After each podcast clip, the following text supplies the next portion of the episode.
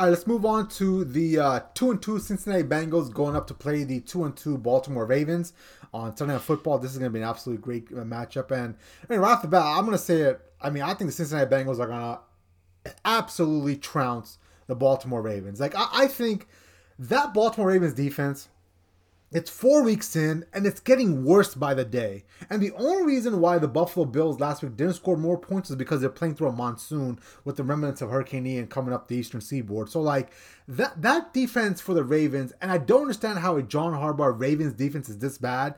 There was actually a clip of, who was it, Marcus Peters and John Harbaugh going back and forth in regards yep. to on the sideline. Mark so, Andrews wasn't happy either. There, there's a lot of dysfunction there with that team, which I didn't expect at all. Couple that with the fact that the Cincinnati Bengals seems to be like they're gelling into form as well.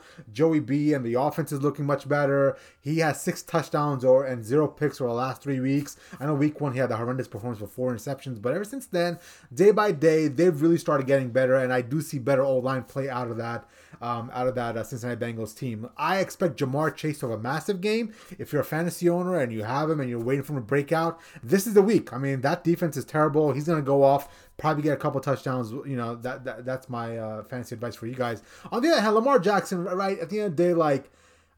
I hate going down this road because Lamar Jackson is an MVP. He's great. He deserves all his money. But for some reason, I don't know why, but every like fourth quarter, every like fifth, sixth quarter, he for some reason has a stinker of a quarter. Like he just goes back to revert, reverting back into like a high school quarterback, and I don't know what it is, but like every so often he'll just revert back to being a complete trash of a quarterback, and he makes all kinds of mistakes. And I don't know how to how to put it more eloquently, but you know, as great as he is, he's got to work on being more consistent all the way through a game. The, the pick that he threw late in that game was oh, absolutely oh outrageous because floating, d- dying quick. Well, it's not even that. The situation he's got to understand.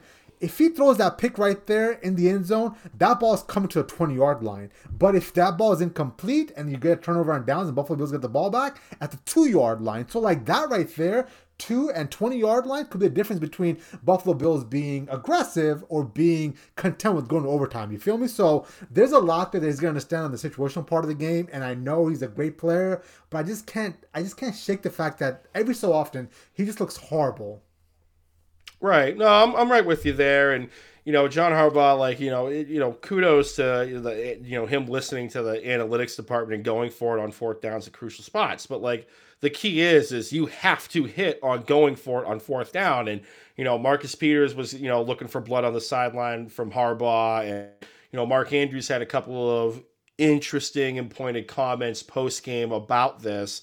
Um, but you know, the fact of the matter is, is you know, you need to understand the situation, and I, I you know, Lamar forced the ball where he really shouldn't have, where Poyer comes up with it, and it wasn't even like that ball had a lot of zip. That thing was just you know a floater uh, that had no life to it, uh, in my opinion, in the corner of the end zone. Uh, but you know. Jay, here's the thing: logic wants me to take the Bengals.